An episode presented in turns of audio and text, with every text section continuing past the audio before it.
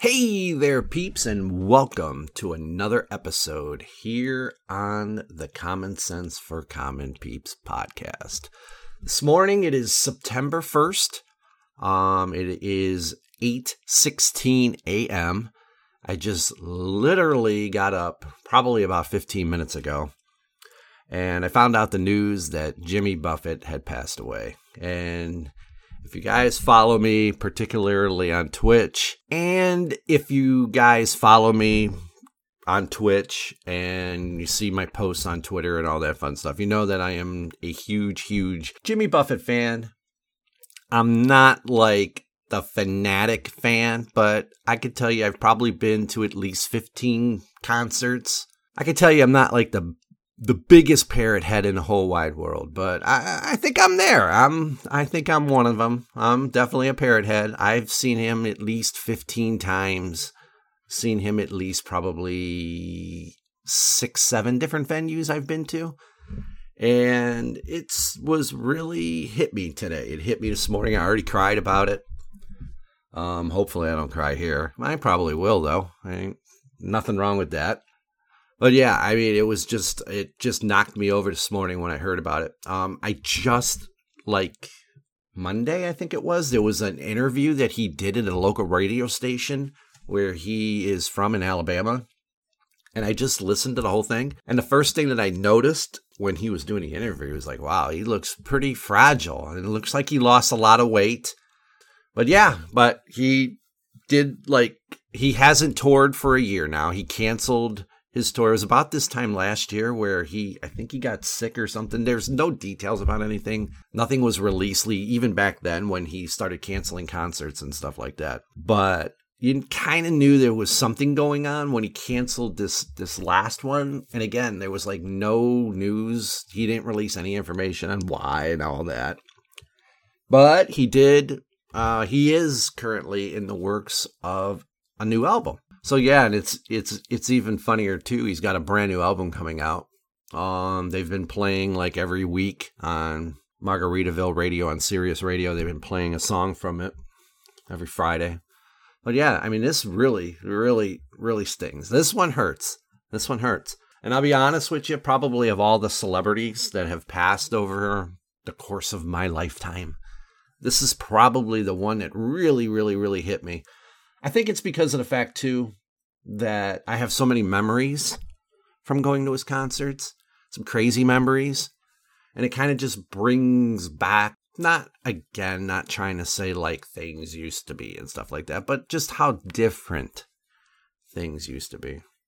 My friend um, growing up introduced me to Jimmy Buffett. I want to say maybe right around 19, probably right around 1990, 91 ish we used to go up to a bar. Another funny story. We used to go up to a bar and play pool. So we'd shoot pool there, and inside the jukebox was Jimmy Buffett records like Margaritaville, Son of a Son of a Son of a Sailor, Cheeseburger in Paradise, all of the big, big songs that he usually sings at all of his concerts. So my buddy started playing that, and of course I knew what Margaritaville was because that's like his staple song. That's his his his baby song is is Margaritaville. That's what you know really got him on the map. But then I realized like some of the other songs that he has were pretty decent songs. So there was an album that I bought. I can't think of the name of it right now. It's like songs that you know by heart. I think it was. And then another one came out that remastered I want to say like 40 songs that he had, including all of his big ones that he played at the concerts. So after like hearing those songs and hearing the songs that were remastered, I went to my first concert here in Cleveland. Um, and it was an interesting concert to say the least. And it's like, wow, this is pretty pretty far out with the people here. And back then, again, not trying to be back in the day guy, but back then it was just totally different. So when you would go to a Jimmy Buffett concert, it would be like a party atmosphere. And back then, he used to like do a like one. He would he would do two concerts, um, usually in Cleveland, and then he would go to down to Cincinnati and would do three. Well, actually, he would even do more than that. But at that particular time, this was like the last time that he would actually do like multiple concerts in a city. And he's done it like occasionally here and there, but I mean like like consistently doing it. So we went to the concert and the first thing it does, it starts at 12 noon. I mean, the concert is just nothing but partying, partying, partying, partying. Get there and ba ba ba ba ba ba party. And then the actual concert kicks in usually around eight o'clock. He'll have like maybe an hour and an hour and 45 minute set and then the grand or the encore, and then he would usually play three more songs, and then that would be the concert. It'd be about two hours. So he didn't go too crazy, but you know, you've been partying all day. so it was just like the nightcap of what was Partyland. And we went there. We went to the one that's outside of Pittsburgh. I've been to Cincinnati. Cincinnati is absolutely nuts for a Jimmy Buffett concert. Just absolutely nuts. We've seen him in Detroit. And where else have we seen him? I can't think of anywhere else at the top of my head. But those four cities for sure. But oh, we've seen him in like different venues too. When he comes to Cleveland, he went to um what was at the time Jacobs Field, Progressive Field, whatever it's called, where the the Guardians play. Um, but yeah, it's it's tough. This one's tough. This one's tough. But I like the very first concert we went to. So we get there right around 1.30 and it was packed. Parking lot was like packed. And you can't they didn't let you into at the time Blossom. I think it's still called Blossom. But you couldn't get into Blossom at that time, so everything was in a parking lot. I mean, they had tents up there. They had like I it was just crazy. Music playing all over the place of his music, radios and all that. It was like a tailgate. Like a huge tailgate party. But what was really cool about it and the part that I really missed, especially back then, it's just that everybody was just enjoying the music and enjoying the atmosphere of being there. I did not one time see any fights, any arguments, any nothing. Everybody just partied hardy.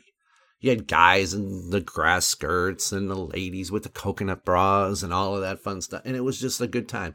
Just a total, total good time.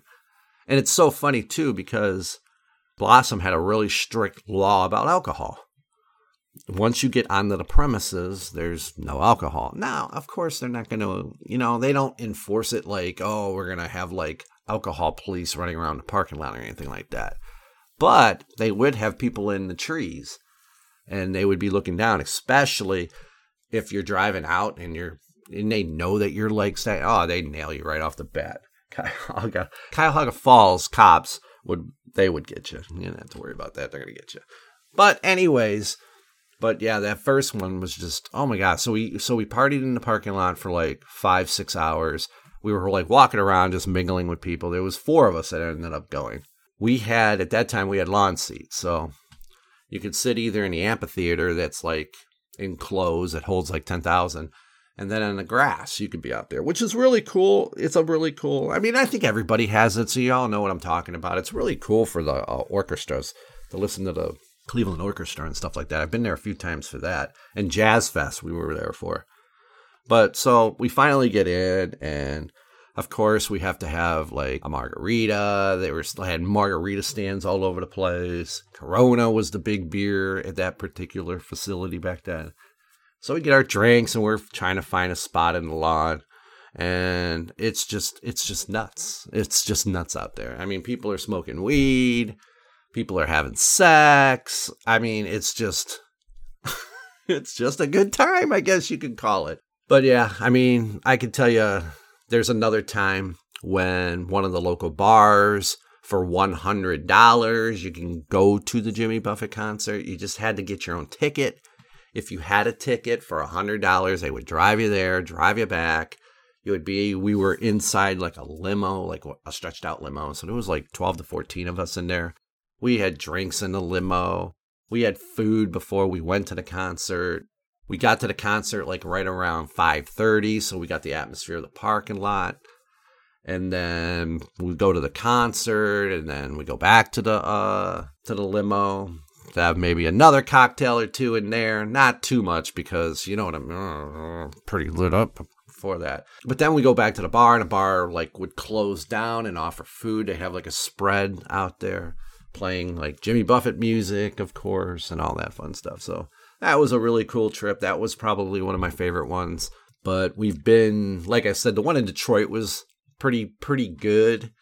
But lately, I mean, of course, times have changed, and they're not going to let you do as much as they do. The the tailgate parties, they don't want you in the parking lot before like an hour or two before the concert, so they don't even open the gates to like if the concert's at eight, they open the gates at six thirty, and there'll be people lined up. It's the craziest thing because it's especially where Blossom is. It's in the middle of like the country, so there's like one access road coming in and out, and I don't know. I don't know why they do that, but of course they're trying to cut down on the partying and all that fun stuff. The tale of the times, you know, the tale of the times there.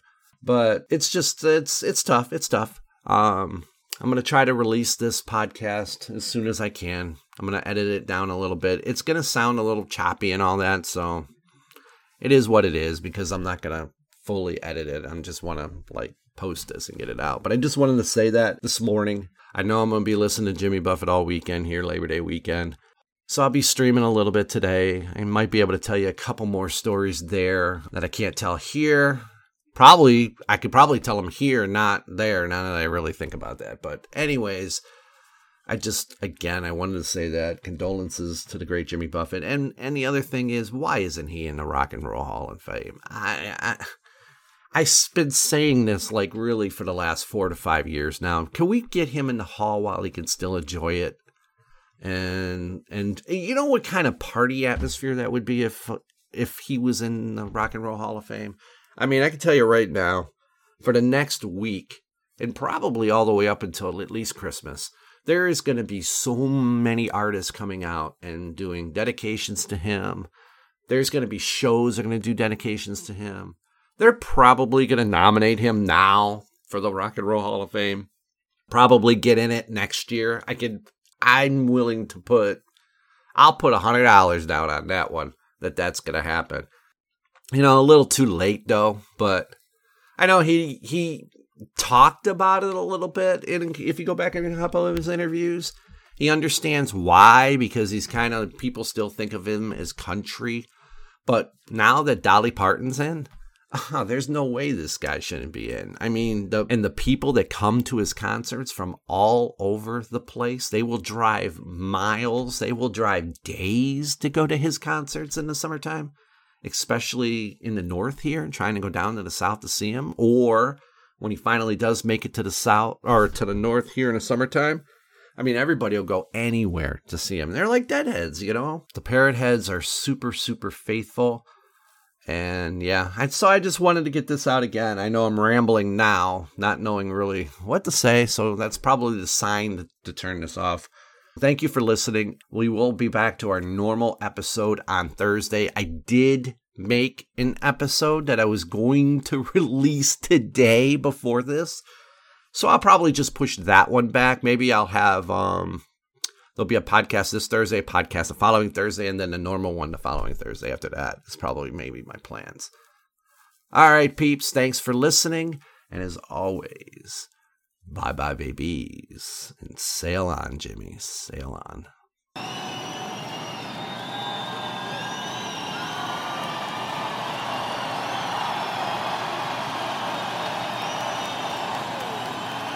What a lovely cruise! Yeah. Thank you all. Well, we've, we've done a lot of alpines. We've got a lot of people here, but I'll tell you that topped it. What a, what a great, great night. Thank you for all the years, the summer job. Our pleasure, an honor to play. Thank you.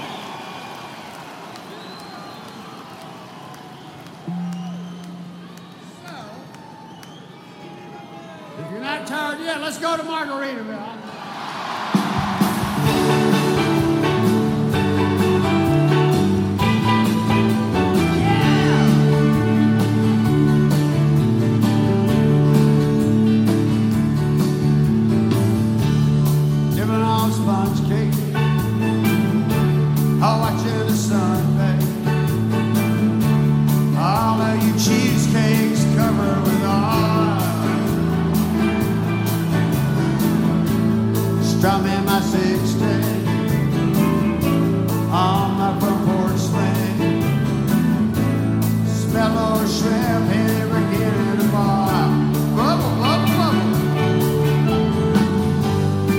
Wasted